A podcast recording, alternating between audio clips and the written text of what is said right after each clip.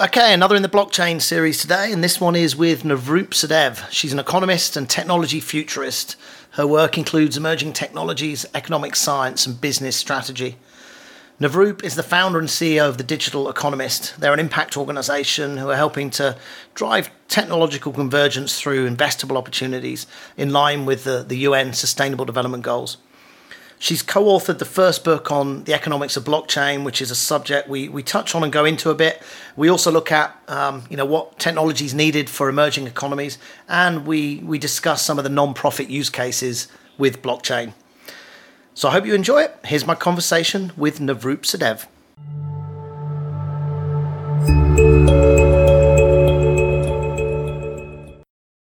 Hey Navroop, welcome to the podcast. How are you doing? Hi, Matt. Good. How are you doing today? Yeah, very well, thanks. It's um, yeah, it's been good. It's great to have you on. I've been looking forward to this. So we've had a couple of kind of pre-chats. Um, you know, a few things to cover, but I, I, thought before we do that, it'd be great just to get a bit of background for our audience. I, I will have done a little intro, but um, you know, just uh, what you're all about, where you come from, the, the stuff you're doing, just to kind of set the set the tone. Sure, um, that's because that's a hard question given that I've lived an intense life, I, I usually say. um, so born and raised in India, uh, so look Indian, I guess. Um, uh, northern part of India, state of Punjab, and uh, I am currently based out of Hawaii, which I'm very blessed uh, nice. to be since over the past one year. And I've lived in eight countries, um, 14 cities at this point, so it's been a lot of fun in uh, Asia, Europe, and uh, North America. And I'm an economist by training um, and by trade. Uh, so, over the past 15 to 16 years now, I've been teaching, researching, writing, all sorts of stuff um, uh, in in the discipline of economic science, but really applying that to emerging technologies, which is uh, the majority of my work lies. Other than you know painting and drawing and all sorts of hobbies. Hmm. um, and um, I would say, uh, you know, if if I were to kind of, um, I guess, talk about myself, which is always hard to do, um, I see myself as a, I think, a student of the world, and it's less of, um, you know, a feeling about owing anything to the profession of economics, but more about how can we make the world a better place, which is, of course, a very general statement being uh, thrown around. I see economics as a as a tool tool set, as a toolkit for me, um, as are other things. Uh, but ultimately, I think uh, building uh, a better world, um, not just for humans, but for other species, and taking care of our planetary home is is really what drives me. And all sorts of work around economics or cognitive sciences, understanding our mind as, a, as again as a tool, uh, knowing what you're working with, um, and at the same time you know applications whether it's using technology or really any sort of thing kind of all converges to that. You're um you know in in having watched your ted talk and, and other things you talk a lot about kind of human centered um, approaches to things although actually everything you're doing is is in economics. You're now very kind of heavily in the blockchain space but yeah it's it's very much i get a sense of this kind of human centered element to, to what you're you know what you're trying to kind of promote out there with technology correct? Absolutely. I think uh, i've been in the space long enough to ask the question what are we looking to build? What is the ultimate outcome or set of outcomes that we're looking to serve? So that's where the larger perhaps life goal not agenda comes into play which is to build a human centered world. That doesn't mean it's sort of a more of a hierarchical understanding of the world, which is that we, you know, uh, modify and make everything work for just one species. But the fact that um, ultimately, you know, human outcomes and planetary outcomes, again, sustainability and um, and and planetary, um, you know, well-being is the, the first and the very most um, perhaps the most important aspect of it. Um, so yeah I, I, think it's it's really the the why the purpose uh, the ultimate goal is what drives me. Because if you think about it we live in a such an interconnected world. You can't just afford to you know just look at one side or one angle or one profession or one technology if there's anything that i've learned it is the the intersectionality and uh, the interdisciplinary various things that create uh, innovation in general yeah, I think um, you know we're going to talk about blockchain. I mean, maybe this is a good segue. And it, you know, it represents a very um, you know interconnected system. Ultimately, it's about um, you know decentralizing, but it's also about connecting at the same time because it's about many people in a decentralized manner. Um, you know, would you can you just touch a little bit on you know block? You've co-written a book around blockchain. You're, you're all about blockchain economics. For our audience, can you just give a, you know, what you how you would define blockchain economics, what it is? Sure. So, you know, uh, I entered the space in 2016. Uh, just as a little little background, and um, I often talk about how at the time they really were just computer scientists and some consultants and event organizers in the room and no one was really talking about sort of the larger economic or macroeconomy or global economy implications. Those are all different things, uh, and I can get that into that in a, in a bit. Um, and you know, if you look at the space uh, away from how do I make some quick money, and if you really focus on the technology, right, then ICOs or NFTs, and again, there's nothing wrong with it um, the digital asset space um, has blown up over the past years and will continue to. There's no doubt about it.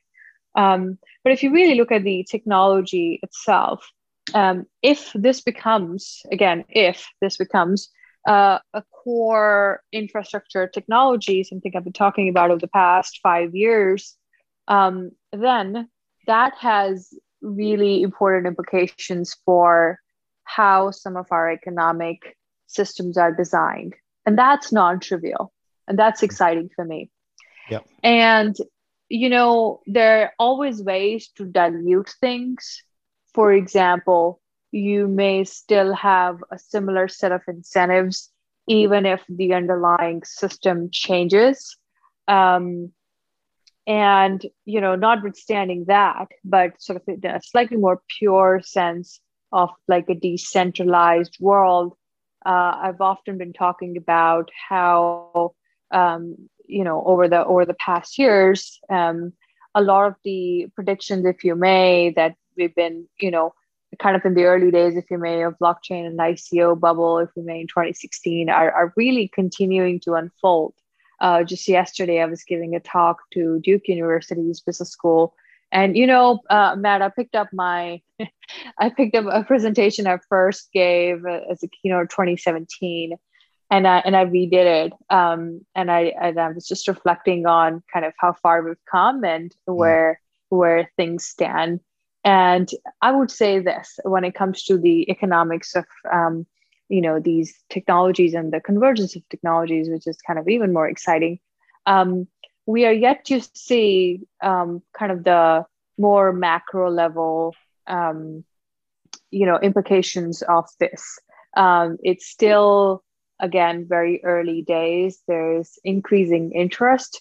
So a lot of those um, things around how the underlying uh, technology uh, whether if systems are decentralized i should say um, how that would uh, ensure better systemic outcomes uh, kind of remains to be seen.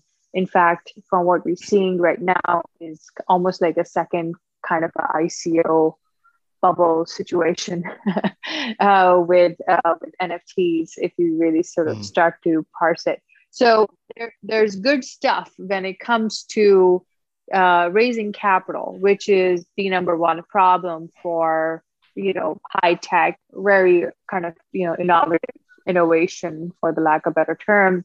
Um, but from an economist point of view, um, you know, the you can pick up this book on, on blockchain economics, which is published in January 2019.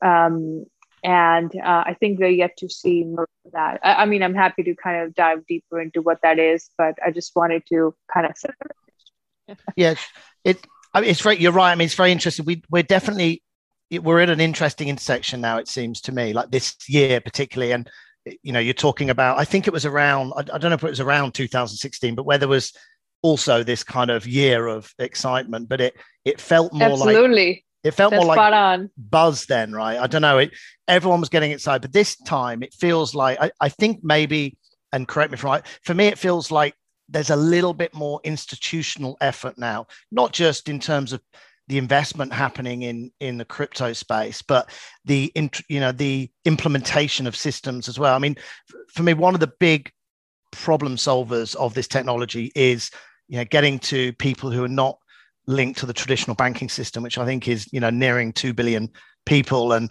there are some great solutions out there to get um, capital to these people to help support you know emerging economies, SMEs, all of this stuff, which is the exciting stuff because you're creating liquidity and job opportunities and everything else. But when you look at what's happening now, it is and there is still this sense though you've got the traditional banking system that is here. You've then got this kind of renegade process that's happening. And in 2016 that was very separate now it feels like there is crossing over there is acceptance are you do you think we're at a point where now you know there is more acceptance of this this technology, and not just blockchain. I'm talking, you know, other other ways of doing this. But there is we're on a kind of path forward now where there will be, you know, kind of more mass adoption of these types of technologies to kind of solve problems.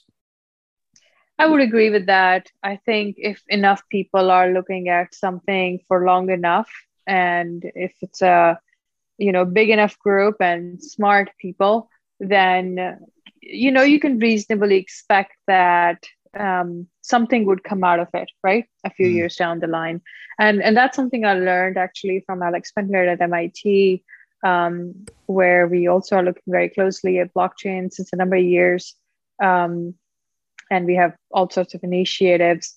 Um, but but you're, you're you're right. I think particularly with the institutional money and attention. I mean, all major um, consulting firms and banks are sort of looking at it right now, right? In fact, a mm. few years in, whether it's um, actually even central banks, I think last time I checked, it was over 70 central banks around the world. So, you know, there's no doubt about the fact that the technology has um, amazing uh, features and functionalities and uh, you know, and and and potentiality to transform our systems.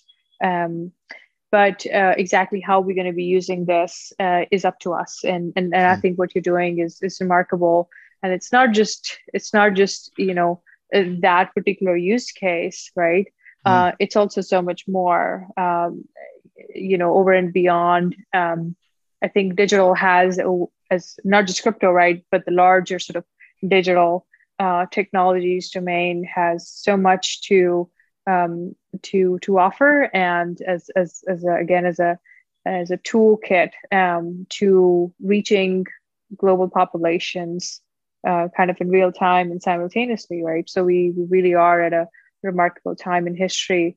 Um, i think i just kind of move with caution in, in some of this because um, i think basically the ICO kind of bubble made, uh, or I should say, made a few people very rich. It brought uh, a lot of money uh, to few organizations, right?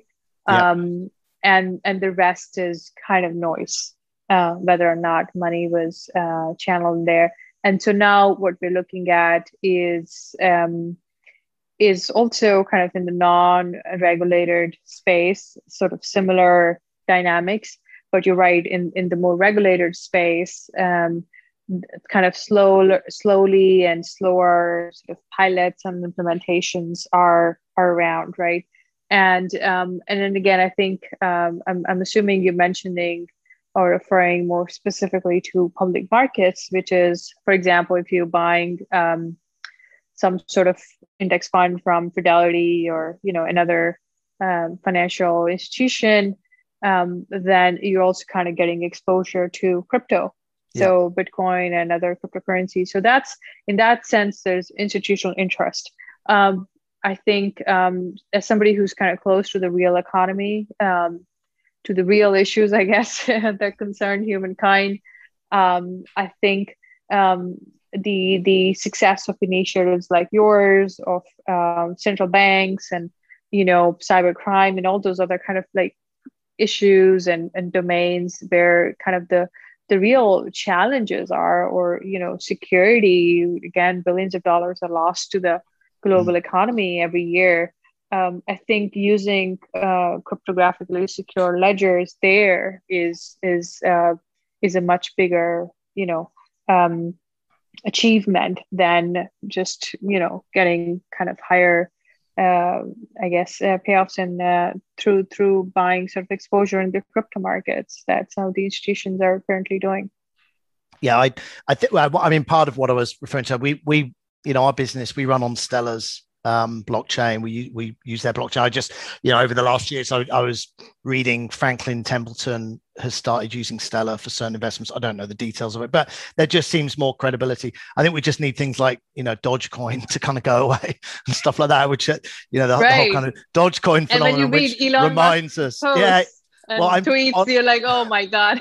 I do not. I honestly do not get it because you know, let's face it, Elon Musk is you know one of these kind of voices of innovation of where we're heading and then he's out there i'm thinking he does that and you go and look at there's there's you know a hundred other more well uh, there's a hundred use cases with other platforms that are just way more worth mentioning but anyway it is what it is so yeah i mean i think it's all kind of a tongue-in-cheek sort of situation that's not lost on me but uh, i think there are enough problems to solve on this planet than go to mars so I have a lot to say True. on that, but that would be. uh, well, we won't get into that because that will, but but we'll talk about that offline. Then that would be an interesting, interesting uh, right. conversation. um, I want to I want to ask a question, putting myself in the shoes of, you know, the the main bulk of people who listen to our podcast and some of our clients as well, and thinking, you know, how they look at uh, this space and, and blockchain, the technology, and then they look at the work they do. I mean, if you look at, you know, well, let me just ask a question: How can a distri- how can distributed technology, you know, solve issues like poverty and inequality? Um, and there are many other issues. I just picked those, but you know, how, what what are and we can go into use cases, but just as a broad question, you know, because I know someone running a nonprofit who's dealing with everyday issues will be asking themselves that question: How can this type of technology help to solve those problems? Yeah. So the short answer to that is by removing barriers, right? And the long answer is currently the way our systems our economic systems work is you need to connect through the platform that is always appropriating value, right? So in this case, this could be Western Union, this could be in, in terms of remittances as an example. Um, this could be PayPal, any anything really. Um, and, and and same goes for say social media, right? You're basically writing off um, all claims to your IP the second you upload a picture or anything on Facebook. And yeah. then you're also giving away a lot of data and and data, you know, and that's really something to, to really understand. Um, it's both the input, like the fuel that powers the digital economy, but it's also the exhaust, right? Yep. For the lack of better term. And so all kind of issues around having enough data to make informed decisions, like like these platforms need data in order to you know help you do something but then the question is how are they handling what comes out of it and it's been pathetic to say you know the least over the past years. And only now we are starting to see um, some um, you know some regulatory uh, requirements around handling of data privacy of users so on and so forth but it's far from adequate. And so, you know, uh, a number of solutions that have emerged, perhaps in hundreds over the past years, including the Brave browser, which, I'm not wrong, they did the largest ICO, right? In, in 2017 or 18. Just repeat that. Sorry, you just cut out slightly then. What was that? Oh, um, yeah, the Brave browser. The Brave um, browser. Thanks. Yep, a sort of privacy preserving, um, slightly better form of Google Chrome, allegedly. Um, and you know it, it, that's kind of the important thing to to understand so if you have ownership of your data um, you're headed in the right direction right and and then mm. of course there are uh, initiatives that kind of go a step farther around monetizing your own data. I think when the rubber hits the road we haven't seen a lot there. Like i'm struggling to think about like one initiative that or even like a single initiative that uh, does that in a way that's meaningful right? I'm not talking about sense uh, but in, in a way that um, offers um, some some value to the, the people who are generating this content or, or data. Mm. Um, that said, I think some of the social media platforms um, are obviously offering monetization. Uh, and I realized that as I use the word content instead of data, because those are separate things, right? Yeah. Um, of course, YouTube and Instagram and, and more Clubhouse sort of come to mind. And so there, there, there is a, a great degree of promise in the technology and and uh, push towards you know understanding that that's kind of where value lies. Um, at mit there's a new book coming out on data being new capital. So that's really spot on because um, moving forward the digital economy is going to be much bigger than the real economy as well. And that's also kind of the inspiration for the digital economists and the name of the organization that um, I'm, I'm building and running. Um, and so we're going to see a, a, lot more action again not just blockchain. I mean there are even more mature technologies right? Like artificial intelligence or machine learning i should say uh, um, and you know connected devices or iot and, and, and so on and so forth. So um, i think to answer your question um, how can the tech improve lives of those? Is first of all who's building the tech?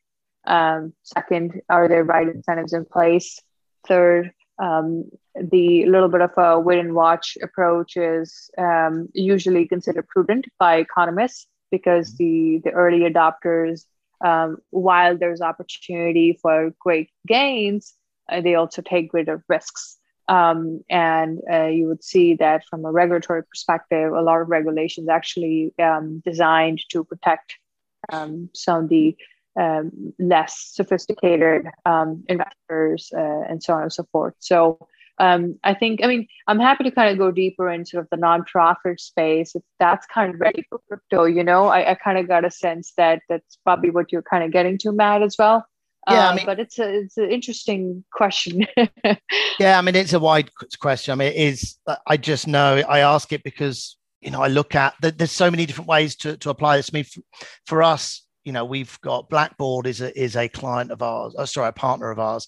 Blackbaud are the you know they're a the biggest kind of uh, provider of applications in the nonprofit space, and they've got about thirty plus thousand nonprofits around the world. But you know, this type of technology is new to them. I mean, their customers are using donor management platforms to track, you know, donations, volunteers, other activities, and you know, we're now looking at them in a kind of workshop style of but you know where can this tech be used? But there are a lot of questions around things like transparency. Some of their bigger nonprofits are getting pressure from donor communities to say hey how's our money used? Where's it going? You know can we really have proof of how it's being um, you know, uh, the, of the impact it's being cr- created? Can we report on that against things like the the UN SDGs? So yeah, it's it's that there's so much in there. I know that's why I ask it just to see if you've seen. I suppose any insights, any absolutely particular yeah. use cases. And, and I think, uh, I mean, that has the accountability aspect has to be part of every business, no matter what, you know, no matter mm-hmm. what suite of technologies you're using. And those are absolutely the the right questions because I think the ability to respond to those um, would also define and perhaps even unleash, uh, open up doors to a lot more capital, right, for nonprofits. Um, the donor community is usually complaining about whether you know not knowing how the money is helping, right? And and we do know again um, obviously there have been scandals over the past uh, i know the most recent one was like with oxfam and things like that. Yeah. um, there it really makes everybody nervous right? Those who who are um, keen to um, help with with their capital with their money with their wealth um, need those uh, you know those those responses from an accountability perspective right? Like publicly traded companies have uh, quarterly reporting requirements so I think that's actually a step in the right direction. Um, and I think the nonprofit world should should embrace that. And and if blockchain technology is um, is a facilitator along the way, uh, I think there's every reason to uh, to deploy that, right? Yeah, I think it's. I think yeah, when it gets really interesting, I think it's where you you know where you get into the impact investment space as well, because you know then your investor, you know, is specifically looking at a financial return, but also needing to quantify either the social or the environmental return. You know, what impact has been created, and some donors are savvy to that, but all impact investors are savvy to that. I mean, it's their metrics for you know understanding what happened. So I i've I don't see enough happening there. We're kind of having conversations, but I do feel it's a very exciting space in terms of you know measures measurement of proper returns, not just financial returns, but being able to properly measure um, you know the social return on investment and there are many platforms out there that's not necessarily what we do there's, there's a lot of tech out there for for looking at that but it's it's an exciting space so. For sure. Yeah, I, I, agree wholeheartedly with that. And I think um, again, the this would actually unleash the the impact investing space, right? For again, mm. for a lot of donors, traditionally this has been uh, a way to show loss, if you see what I'm saying, so they can they can hedge some of their profits and pay lower taxes. yeah. um, oversharing here, but um, this is uh, this is the truth for a lot of um, you know traditional impact investing and if we can show how tangibly those investments are bringing not just financial returns but you know uplifting communities um, i think again i mean every investment should be a impact investment you know like this is 2021 sure. right uh, come on well i think we're moving that direction actually interestingly i you know i uh, it's I, I, was speaking to a um, uh, someone in the sustainability space in the UK a few months ago now, and one of their clients is an investment firm in London, and now their risk, how they look at risk profile. Sorry, one of their clients is a lawyer, corporate lawyer, but how they um, they manage their risk profile with their clients is the the kind of highest indicator of risk is someone that is not looking at um, you know things like well their impact on people and planet right? So I, I do think we're getting to that stage where you just won't be able to survive as a business in the future unless you know this is top of the priority list. Of course a business has to make money uh, but the impact of how that money's made and the effect it has on the environment on people is now becoming thankfully you know a top indicator of the how that performance of that business is measured you know, is that something you? I mean, I we'll hope that that is kind of there. You do you think we're kind of getting to that stage where businesses are judged in that manner? Yeah, yeah. I think uh, actually uh, even more, uh, even more. I think more immediate, given COVID nineteen, mm. uh, is really the um, the alignment with purpose. So suddenly mm. you find these dinosaur organizations uh, uh, who are looking for their purpose, and yeah. all the messaging that's coming out is like, "Oh, our purpose is this, and our purpose is that." Um, but you're absolutely right. I think there has been a lot of, um, I think, greenwashing isn't that the term? I started my yeah. career at the UN Environment Program in 2014, and they were using that term then.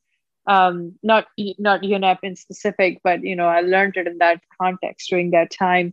Um, and because of that i think a lot of damage was done right to to kind of the um, the, the, the pace of uh, progress in in the impact space and environmental ESG space.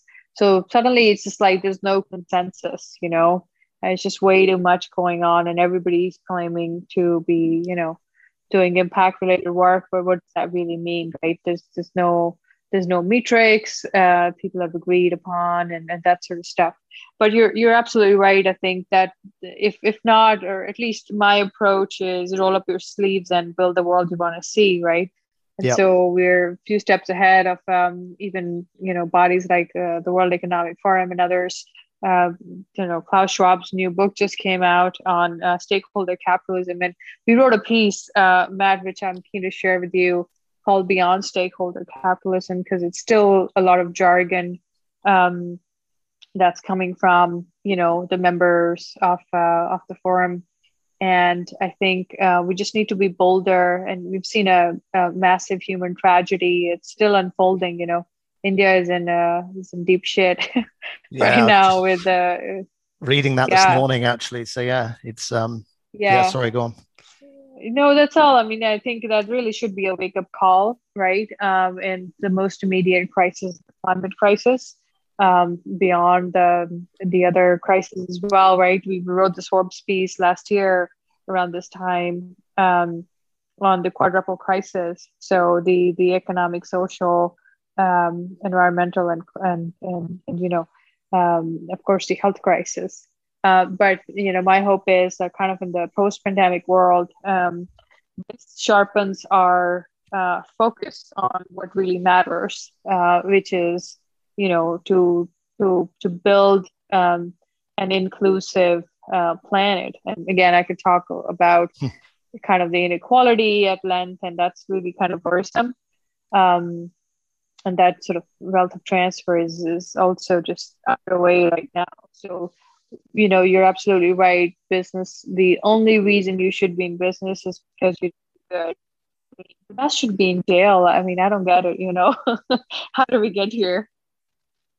Yeah, exactly. I think. I mean, I, I had a question. I think you kind of answered it really, but you know, is there a is there somewhat of a silver lining to this? You know, challenging, which is it's pretty much eighteen months now, not quite, but um, you know, and it, the economic destruction, I, I think, is you know actually now far overshadows the the destruction of just the health de- destruction of what's happened because it's going to go on for a lot longer. But yeah, you kind of answer. I think you know, hopefully there is a silver lining in terms of how we come out of this you know how we look at um, the, the, way we act as as businesses you know the purpose the purpose thing was always there at an individual level but businesses are now looking at it much more at a holistic level how you know what their purpose is how they operate within the kind of ecosystems of the world. But yeah i think you probably answered it but feel free to add more to yeah i mean yeah I, can add more. I mean I, I know kind of the term silver lining is is traditionally sort of tossed around. I, I, I just feel it's not enough you know? Mm. of course there's a lot of silver linings more than one right coming out of the crisis but that's not going to be enough to undo a lot of the inequalities that have um, have increased over the past you know five to seven decades kind of the um, post world war ii gains we made uh, in sort of uplifting uh, entire populations out of poverty um, are sort of being reversed. So you see less of sort of, you know, starving people situation, although it's absolutely happening with war and what have you. Um, but I think um, kind of access to resources and, and it's worrisome for me when I think about digital resources as well because money is an invention of humans you know um, the us government just uh, injected trillions of dollars in the economy but think about it this way if um, if we have hundred dollars and a piece of land and now a million dollars and a piece of land, who's going to lose, right? Uh, yeah. the, the the total amount of land is the same. So there are planetary upper boundaries, and that is that water on the planet is not going to suddenly increase just because a few more trillion dollars, right? So those who have accumulated or continue to accumulate wealth are going to win increasingly and the others are by default lose out and you know that's kind of what i you know obsess on on um on a day-to-day basis and everything that we're doing and building and you know it's a little woo-woo for for kind of more business as usual folks although it's changing now uh, but really ultimately those are the big issues we need to solve which is you know human well-being human human life uh, uh, that um, that's uh, you know that's important. I mean, once you study enough uh, history of economic thought, it really kind of puts things in perspective. You know, the current variety of capitalism, if you if you may, there's a book called Varieties of Capitalism I read while I was in school. Um, you realize this is a human invention, right? And so that also means that we can do better uh, and that's my responsibility or a sense of responsibility that I feel as an economist, because these are very specific decisions, policies, uh, direction, ideology, mindset, worldview that goes into defining and steering these. And it's not a given, you know, it just doesn't happen to be that way or not. It's not like natural order of things. So, you know, all of all of our work is is uh, is focused on uh, building better. Cool. Well, I think you know if we have more of people like Univroot, we can solve these problems. So yeah, it's it's we just need a we need a big group. I hope to inspire effort, them, so- Matt. yes. so hey look um we've i'm you know this is a first podcast i sense we'll probably do more because i think we can really dive down actually into some of these topics and pick one and, and go for 30 40 50 minutes so um yeah i hope we get a, a chance to kind of follow up on on some stuff and and uh, you know and kind of dig into to. specific topics before we knock off it'd be great if people want to find out more about you the work you do get in touch connect where's the best place to to find you online Oh, I guess I have all of the platforms. Um, LinkedIn is good because then I know who you are. Uh, or uh, you can just send me an email at navroop at mit.edu or navroop at digitaleconomist.com. And uh, yeah, feel free to reach out. We're always looking to collaborate uh, with uh, with folks who who are doing world changing things or are looking to do world changing things. And and Matt, thank you very much for inviting me today. Yeah, my pleasure. And look, for anyone listening, I will leave those details in in the podcast notes, but I'll also get details of the books that you mentioned, Navroop, as well, because there were some good kind of um, book references there uh, through the discussion. So we'll we'll get those afterwards, and I'll put them in the notes. Sounds good. Great. Have look. Thanks again, and and have a have a lovely afternoon in Hawaii. And we look for I look forward to speaking next time. Thank you very much, Matt. I'm looking forward as well. Thanks, everyone.